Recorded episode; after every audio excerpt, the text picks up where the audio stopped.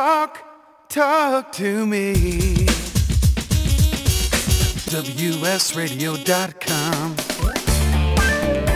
Welcome to Computer and Technology Radio with your hosts, Marc Cohen and Marsha Collier. Hey there! It's a new week, and this is Marsha Collier. Uh, Marc Cohen isn't with us this week because he had some family stuff he had to do, and you know, we all need to take time for us in these times. Get your head together and be happy. Not a whole lot of things happened in tech this week. It was a whole lot of the Olympics. And I just got, well, before I go into this, I'm going to introduce my guest because I'm, Ray, I'm going to want to ask you to chime in on a couple of these pop culture things. I've got Ray Wang, the author of Everybody Wants to Rule the World, and we're going to talk about his book in, the in a minute. Uh, Ray is the founder, chairman, and principal analyst of Constellation Research, which is a research and advisory firm which studies disruptive business. Not only disruptive business, but technology trends. And I have worked with Ray and he's amazing. He's brilliant. He's also the co-host and co-founder of Disrupt TV, which is a weekly webcast that averages, ready, 50,000 views per episode and he's the author of another book called Software Insider's Point of View. So we're going to talk to Ray about his book and who wants to rule the world and how it's going to affect all of us. But in the meanwhile, hey Ray, how you doing?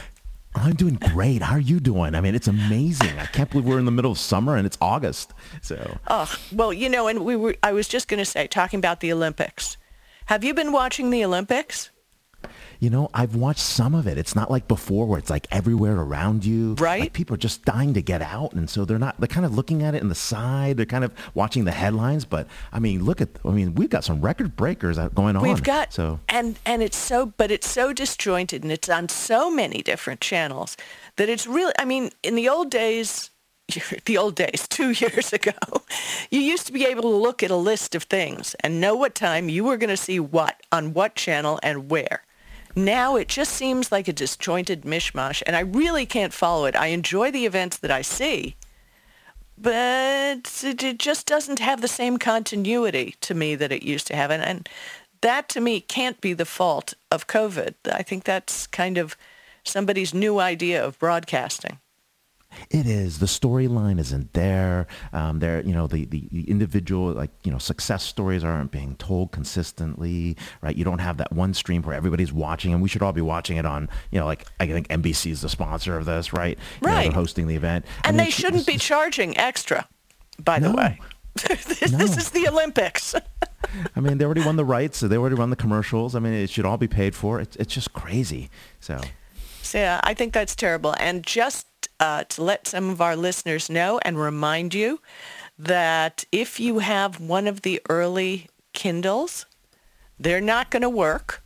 Uh, the the ones that went over the 3G networks and did not access on Wi-Fi, they're not going to work. You should have gotten an email from Amazon, which, by the way, I did not.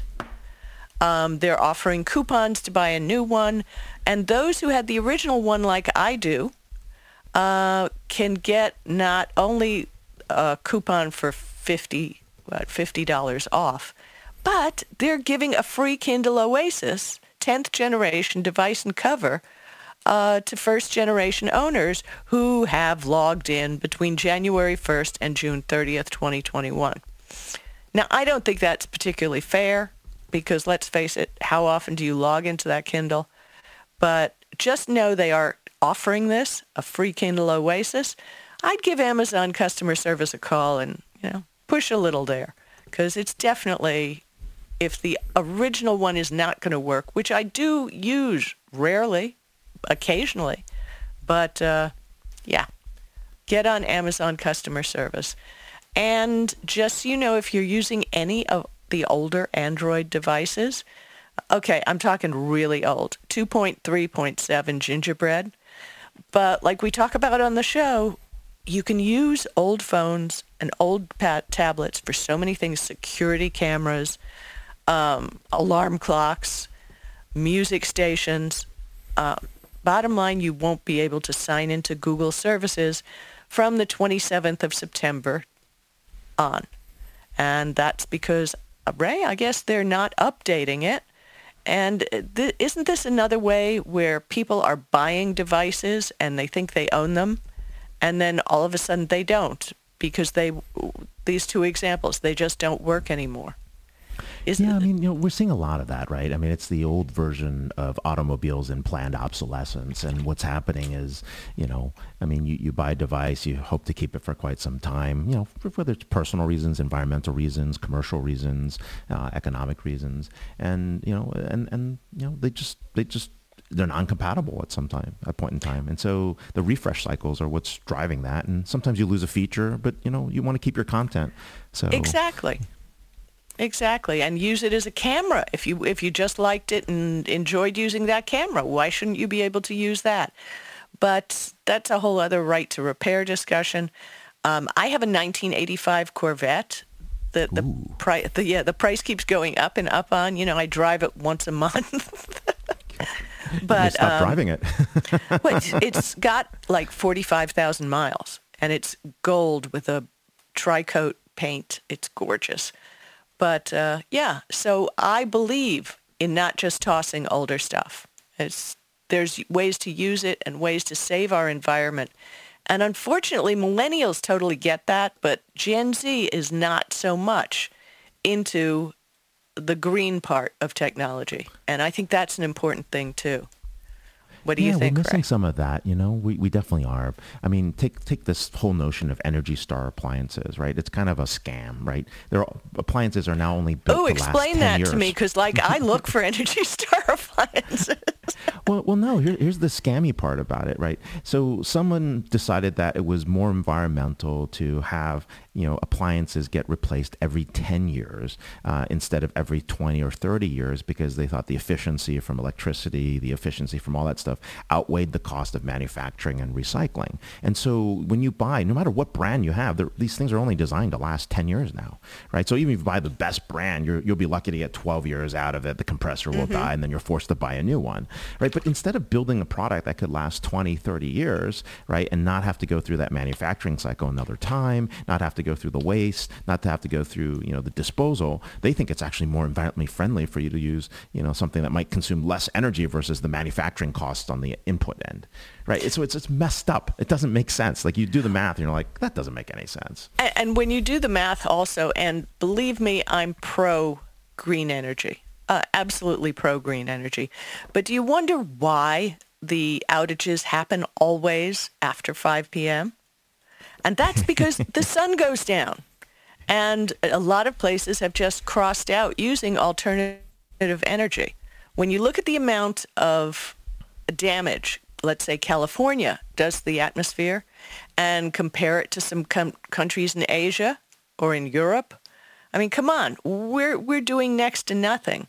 So, you know, maybe keeping some of the old technology as a backup, because I don't know anybody who does their laundry after 5 p.m. You know, they do cocktails. they want yeah. air conditioning and cocktails.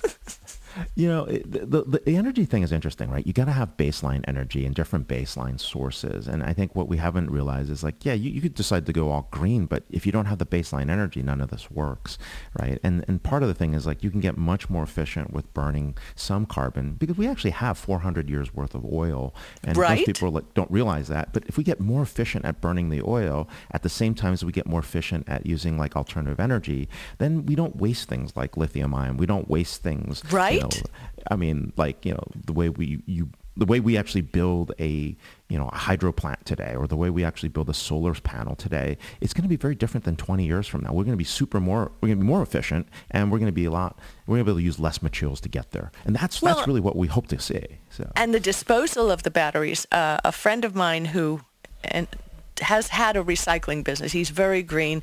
On Twitter, he's CEO Mr. Green. Um, he's had a recycling business for years, and he ended up uh, spending time in federal penitentiary for r- repairing and reselling laptops and reinstalling Windows. But the computers had the seal on them that said, you know, Windows is in this computer, which technically is the license for the device. But Microsoft pressed charges against them and said no.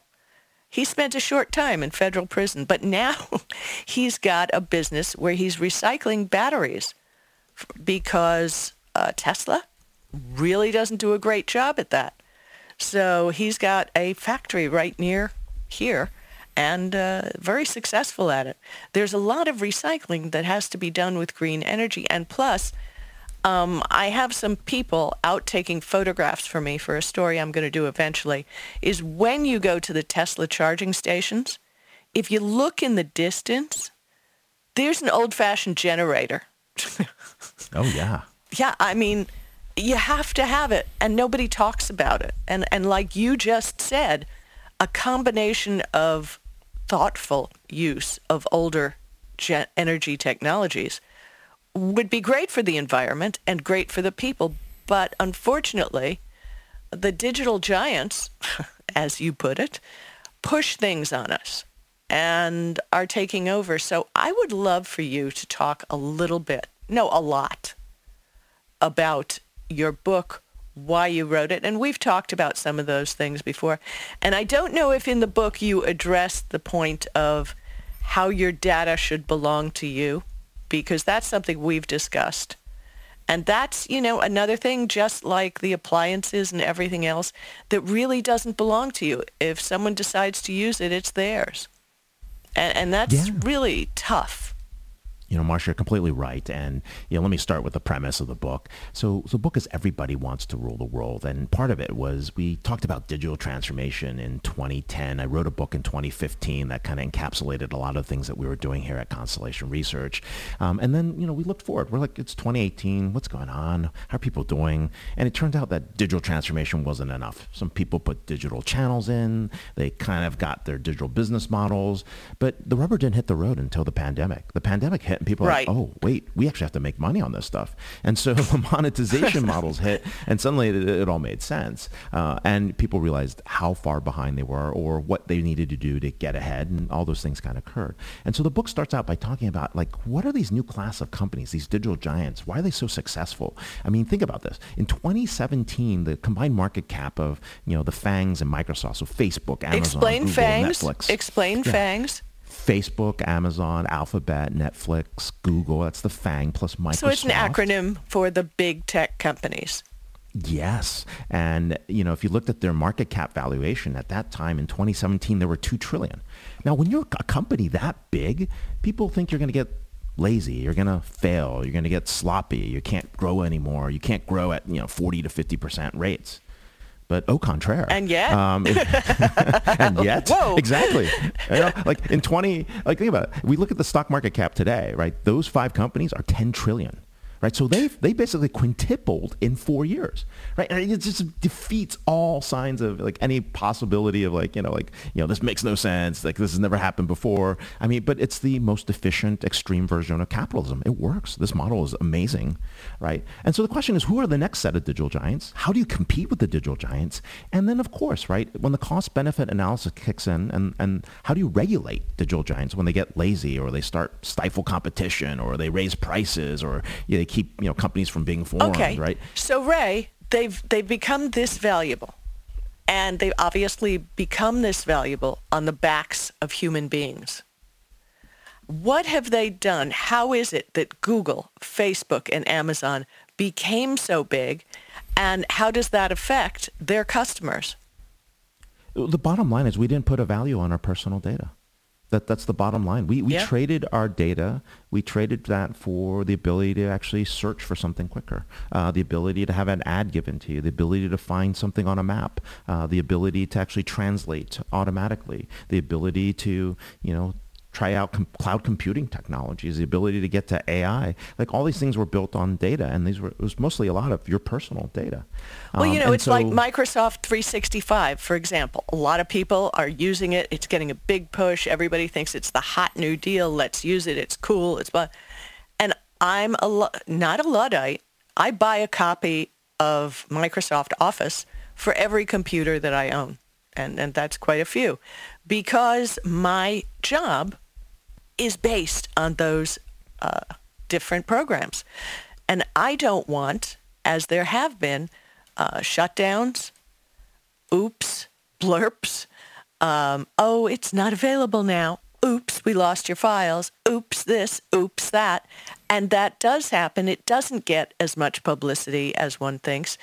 And still, for people and businesses, and it's obvious because the businesses who have had, you know, cy- the cyber attacks where their files have been locked up, the ones like, I believe it was Bose, who had full backups that were done every half hour were able to shut everything down and get past and unlock their systems. That people need to remember that you need local backups for everything you're doing. And don't keep them plugged in all the time because if you leave them plugged in all the time when your computer is on and it's connected to the internet, then it's accessible. So there are a lot of steps per, people can do to protect their own security because like you said, they are just getting rich off the backs of people, small businesses. Oh my God. Think of Amazon and the FBA. FBA being uh, where they have small sellers selling on Amazon. It's a lot of things to do. Well, give So- you a great example of how this works, Good. right? Uh, uh, in terms of a next set of digital giants. Um, for example, you know, like we, we usually use Domino's Pizza as an example of an amazing company. They've won the battle for digital transformation. You can order pizza like 17, 18 different ways, order it on Alexa, right? They tell you like the pizza's in the oven. They tell you it's 10 minutes away, tell you it's five Don't minutes you away. love that? Doesn't uh, from a consumer and a customer experience uh, side, doesn't that make you smile when you've ordered a It pizza? does. It does. And you It's see, full accountability, full Jose just put your pizza in the oven. Woohoo! Yeah. The- Go Jose! You know. Yeah. No, and, and it's amazing because it tells you like how far away it is. You take a picture of the pizza, you send it back to them. Their AI bot can tell you the quality of the franchisee. So, so it's what's wild. They won the battle, right? But during the pandemic, what happened? Um, I know more people ordered pizza, but think about small businesses and small restaurants. And what did they do? They couldn't do delivery right? And they were mm-hmm. barely keeping up trying to take phone orders and fax orders, and maybe they got an email ordering app. And so what they ended up doing was they all signed up for Uber Eats or Postmates or Grubhub or you know, you know, DoorDash. But here's what happened. They gave up their customers to the delivery services. That's right. And, And the delivery services are often making more profit than the Yes, restaurants themselves. And so five things occurred, and this is what digital giants do. The first one is they take they take customers back. So it's customer account control disintermediation. They own the customer. So these small businesses gave up their customers so that these folks could get delivery out the door. And so the food delivery apps took their customers, took the payment information, and started tracking the transaction data because now they go there first to order. They don't go to the restaurant. They go to the food delivery apps as an aggregator. The second thing happened is they took that data and started figuring out, hey, this zip code likes Italian food more than Mexican, and Right. this one likes more Thai food than Chinese, Right. right. And they were able to start optimizing routes. So they used the data to actually build some information and insight. And how they about ghost it. kitchens? And then, of course, they started figuring Let's out how to maximize what- ghost kitchens. What ghost kitchens are? And ghost kitchens are great, right? Ghost kitchens are basically you have one big restaurant, one big warehouse, one big kitchen that actually puts up seven, eight, maybe multiple sets of menus and restaurant fronts. So it looks Yeah. like you you're ordering from all these different places, but it's I think of it kitchen. like when you're at the airport and you're in the food court at the airport and you know you've got this one there and you've got Burger King there and you've got this one there and they're all in this giant warehouse and people need to understand that the food now is probably no longer made in the local restaurant. You know, if they can afford to be part of a ghost uh, kitchen.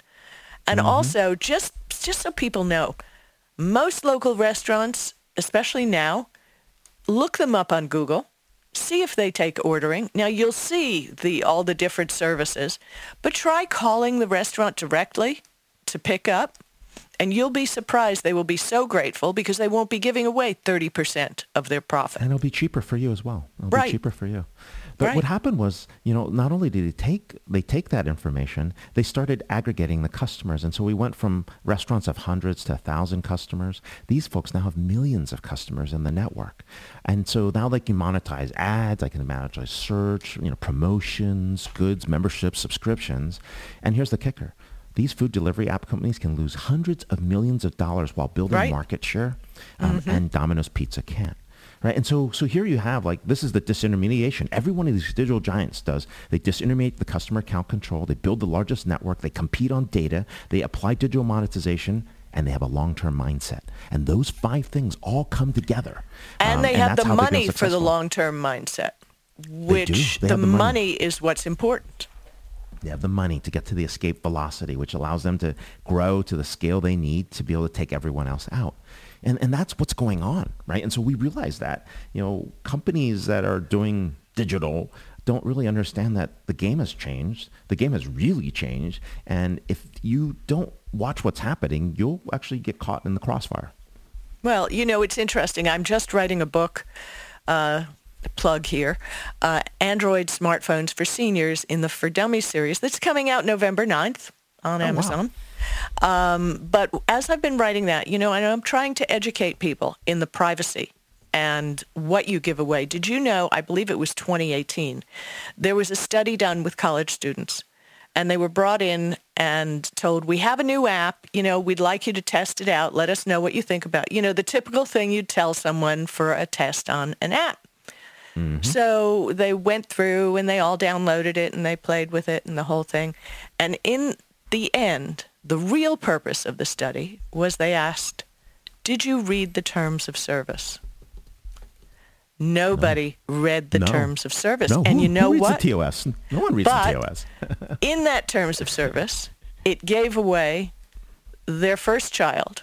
And if that didn't happen within five years, there was a penalty and their income for so many years. And I, I, I talk about this in the book.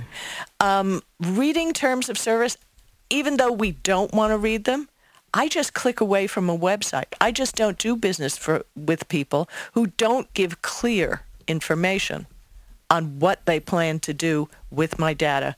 Um, I won't say which DNA company came to me and wanted me to be like a spokesperson for them. And I said, I understand what's in your terms of service today, but once you have someone's DNA, you can change those terms of service, and they are retroactive. So people really have no control over their privacy. And another thing, when you go to a doctor and all of a sudden they ask you to sign up through a portal, you are losing data to the company that owns the portal. Every business that has a finger in your data takes a slice. It's just like a big pizza, right? I mean, they take a little here, a little there, and eventually, like Ray says, if you're not paid, if you don't get enough for your data, you're just you're just another number. You know, let's let's go back to that point, right? So one of the things that we talk about in the book that's so important is this notion of personal data as a property right. And it is so important because these companies are trading on that data. So just think about it. Like when you buy a house, you get a land title, right? So that's your property right. When you um, come up with an idea or invention, you get a patent and a trademark, and that protects your intellectual property for some time. There's nothing for your personal data, right? Your DNA, your genomics, um, your digital exhaust, all the you know stuff that you put into the web and personal identifiable information like your name, your address, your phone number, um, your preferences, what you've purchased. That stuff needs to be protected.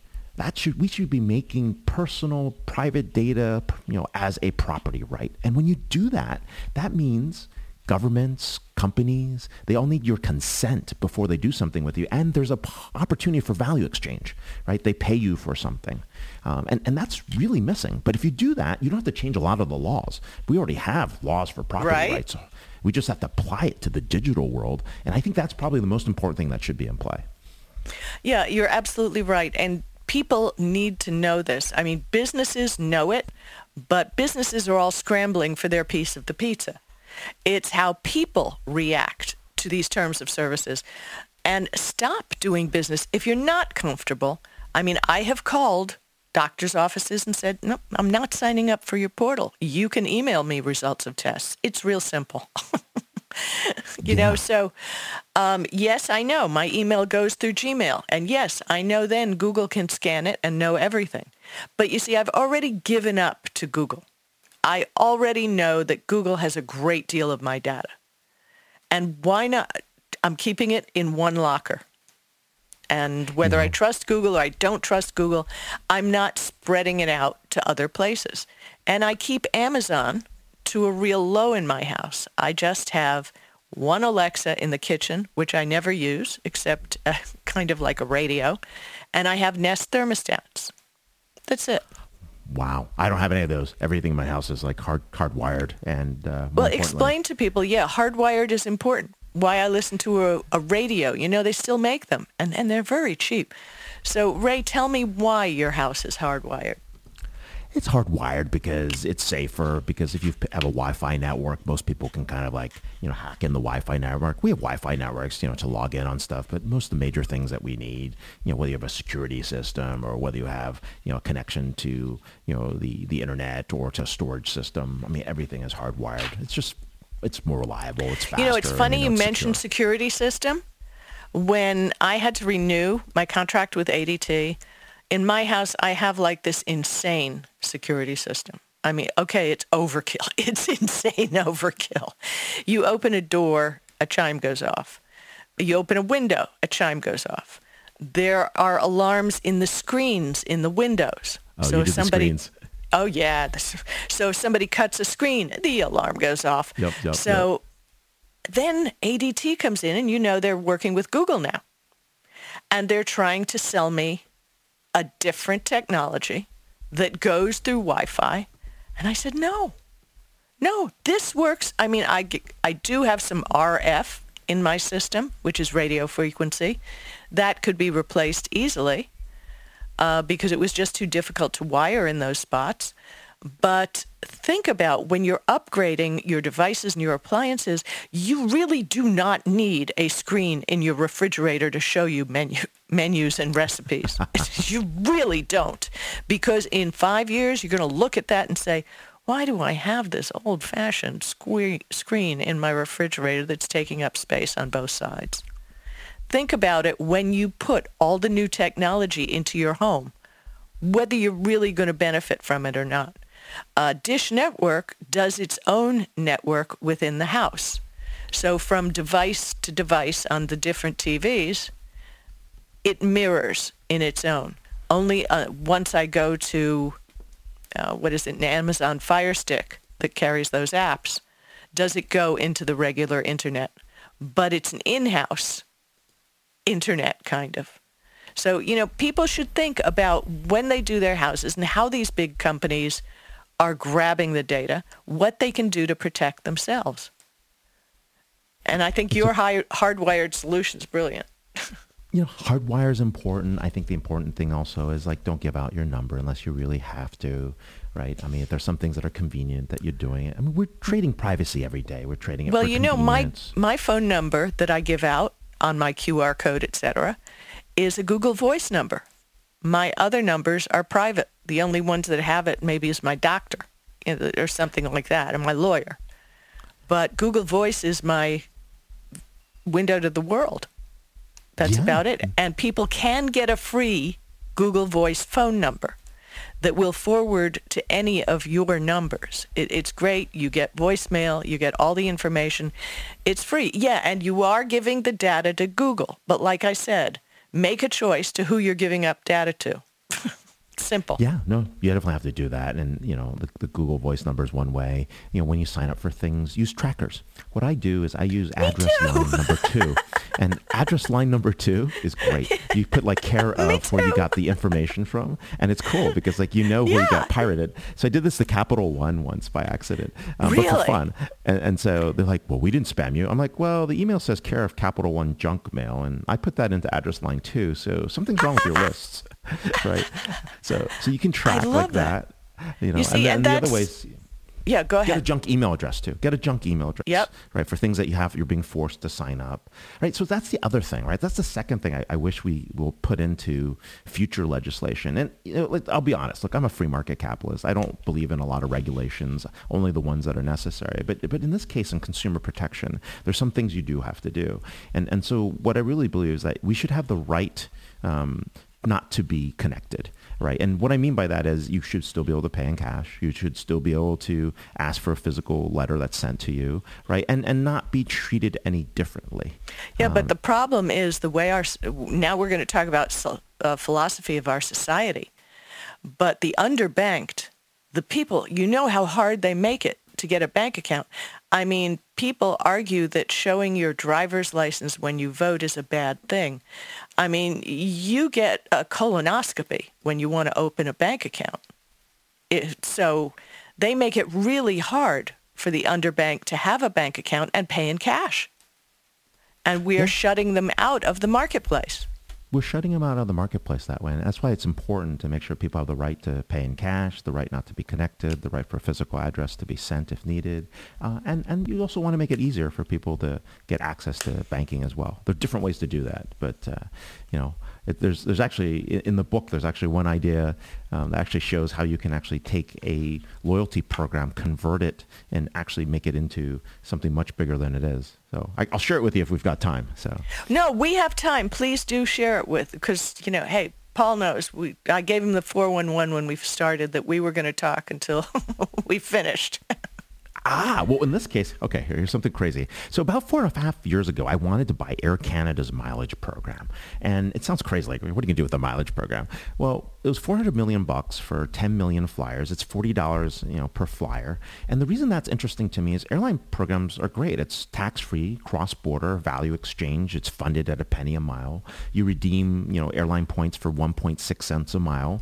Uh, so a 25,000 mile ticket is worth about $400. So if you're going to redeem the ticket and it says, hey, you can fly anywhere for 25,000 miles, if the ticket's worth more than 400 bucks, use the points. If it's not, right. pay in cash. Right? right. That's kind of how it works. And if you buy magazines, it's a redemption at Oh, that's ridiculous. Do not use the Home Depot coupons. do not do any of that. You're just pissing away your miles, folks. You are. Use you are it for air travel. Use it for use travel. It for use it for upgrades.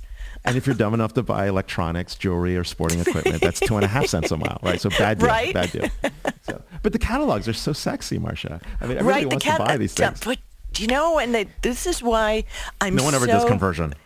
right, I'm so pushed on doing the consumerism of technology because people have to know. And maybe when I finish your book, uh, I might uh, branch off of it and do something in another direction. And of course, give credit to the great thoughts of Ray Wang because. well, well, here's the thing, right? So, so you don't lose money on mileage programs, but CFOs hate mileage programs. They're liability in the book, like vacation days. So like, ah, oh, this is awful. I don't want to carry this. But banks pay tens of millions of dollars every year for those rewards points for their credit yep. cards. So here's what I wanted to do. I, I'm not as interested in the 10 million flyers of Air Canada. What I'm really interested in is the 762 million Star Alliance members. And so imagine right. if I turned that into a cryptocurrency. I'm funded on day one. Every point has been allocated for at a penny per mile. I would be able to take travel, retail, media, entertainment, and banking and collapse them all into the world's largest network. So on day one, we'd have the world's largest network and the world's largest cryptocurrency. Day two, we'd have the world's largest ad network and cookie apocalypse go away. We're first party data in. But here's the thing with the unbanked. On day three, 2.2 billion people who have access, who don't have banking services today, but have access to a mobile device, will suddenly have a currency and a program for them so that they can actually transact without having Love to go it. under the tyranny Love of a bank. And, so, and, on day four, yeah. I can get rid of the global distribution system. And on day five, we're the world's largest currency. Like, okay, so when are do. you setting this up this consortium? Because I think this is brilliant, Ray. I love it. I'll take any takers. We were talking to a number of folks, but that's the idea. That's the concept behind it, right? To take a loyalty program and turn it into much more. And that's how you build digital giants, right? But here we can do something for good. We can take the unbanked and put them into the marketplace. You will now get ads, but they'll pay you for the ads, right? Um, and more importantly, you'll actually have access to cryptocurrency that won't lose value, which allow you to transact anywhere around the world without a foreign reserve. It's no foreign exchange required. So wow, yeah. I love it. That's genius. I, I you know, I, I think that people are trying to sell all different kinds of coins, and you've seen this, the personalized coins, and we're not mentioning people or anybody in specific, but you know, that's kind of like gotten watered down.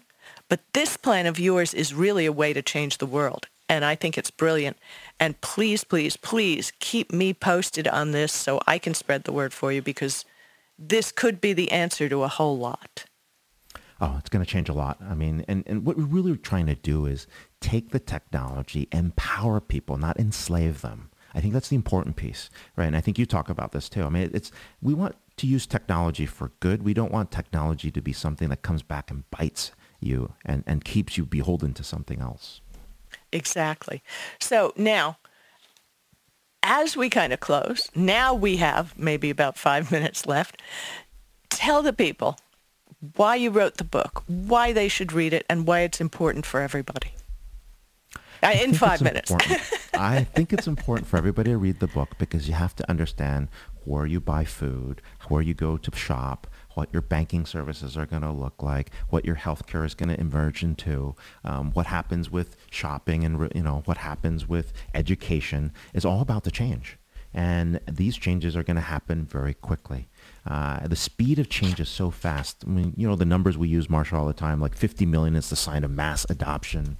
It took 75 years for radio to, you know, be mass adopted. It took Facebook Live 24 hours. That's the speed where things are being adopted. That's the pace of change. And if we're not paying attention, boom, something could happen. Your rights could be gone. Your ability to do something you thought mm-hmm. you had mm-hmm. could be mm-hmm. taken away. You know, That's your right. ability to actually, you know, have some level of, you know, service or expectation could all fly away and, and you would never know it happened. Um, you'd find out too late before it occurred, just like a lot of things that are happening around the world. I mean, people are making changes without letting you know, and then transparency is all gone. And suddenly a few folks are making all those decisions, and you no longer have your freedoms. This is so important, Ray. I mean, I, I really don't think your book title says it enough because it's really a way to save the world from FANG, from the rulers, from the people who are trying to, not trying, who are controlling our lives now. And it's very, very scary. I mean, uh, we can talk also about our COVID crisis that we have right now. Every night on the news, and, and I just turn it flip on the news before I go to sleep, they talk about the numbers and it's climbing and the whole thing and more cases and more cases. And then I look at it and I okay, I talked to the TV, I, I confess. And I said, show me the death rate. Okay, mm-hmm. so three people died. three. Three. Okay, there were 1,700 new cases. Okay, but nobody died. The fear mongering is ridiculous. I mean, it's like saying it, the fear mongering is ridiculous. People aren't looking at what we call proportional response, and they're not looking at you know the actual right level of data. So death rate is super important. Case fatality rate is important. Case fatality rate next is nil. Right? Vaccines are working. Right? What they're trying to do is force everyone to get a vaccine by scaring them. And if you I don't one understand one, why. Honestly, go for it. Go for it right? Yeah, totally I don't understand why. Something. What is, is the point? Is it because we have to finance Pfizer?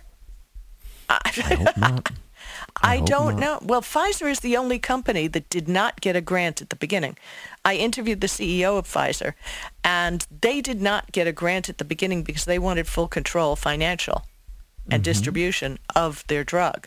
So yeah. I don't understand the point of forcing everybody at this point. I really, really, it. It's this push for conformity. It's this push for power and control. The politicians have gotten all like giddy with the power they have to shut you know small businesses but leave a right. Home Depot open. You know, I, I, mean, you know, I'm not an anti-vaxxer. I think you should get one if it fits you and you're right, not allergic. absolutely. And, you know, but but that should be your choice. That should be your freedom against it, um, because if you're vaccinated, you should be safe, right? So it's not like you're causing more damage to someone else or you're causing other people to get sick. Yeah, there are going to be breakthroughs, right? There's like, but nothing is guaranteed in life. Well, and, so and the, C- and the, the, the CDC would be nice if they got their message straight and it didn't change from month to month.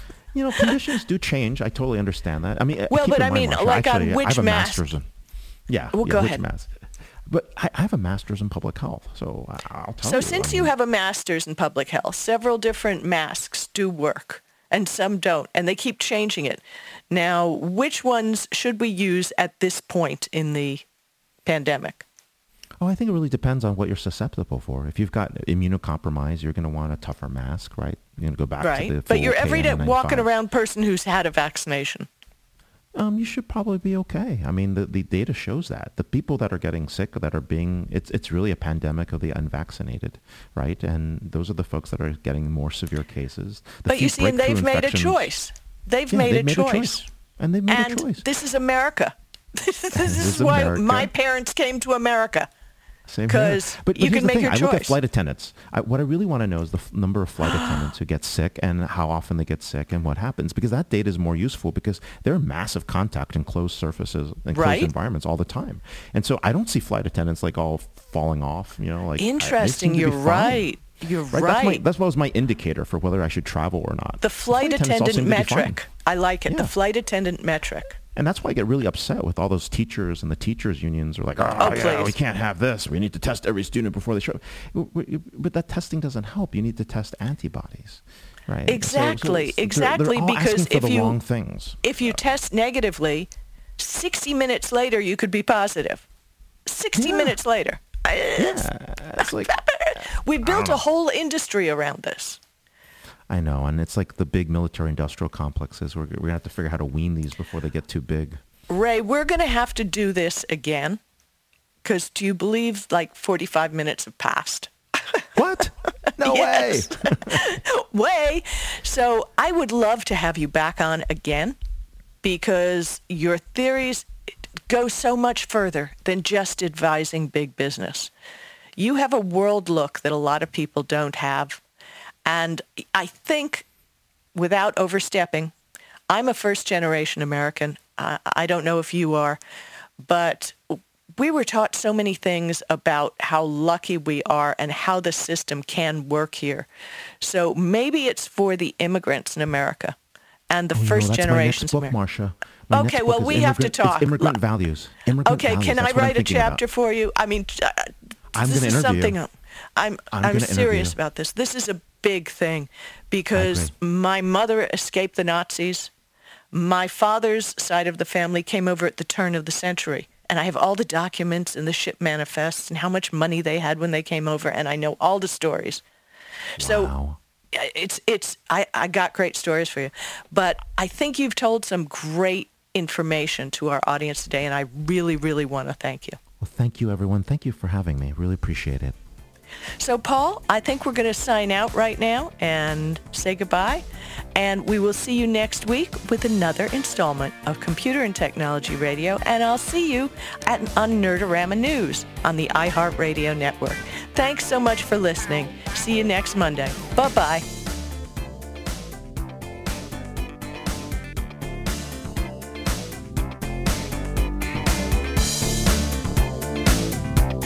You've been listening to Computer and Technology Radio with your hosts Marc Cohen and Marsha Collier, produced by Brain Food Radio Syndication, Global Food for Thought.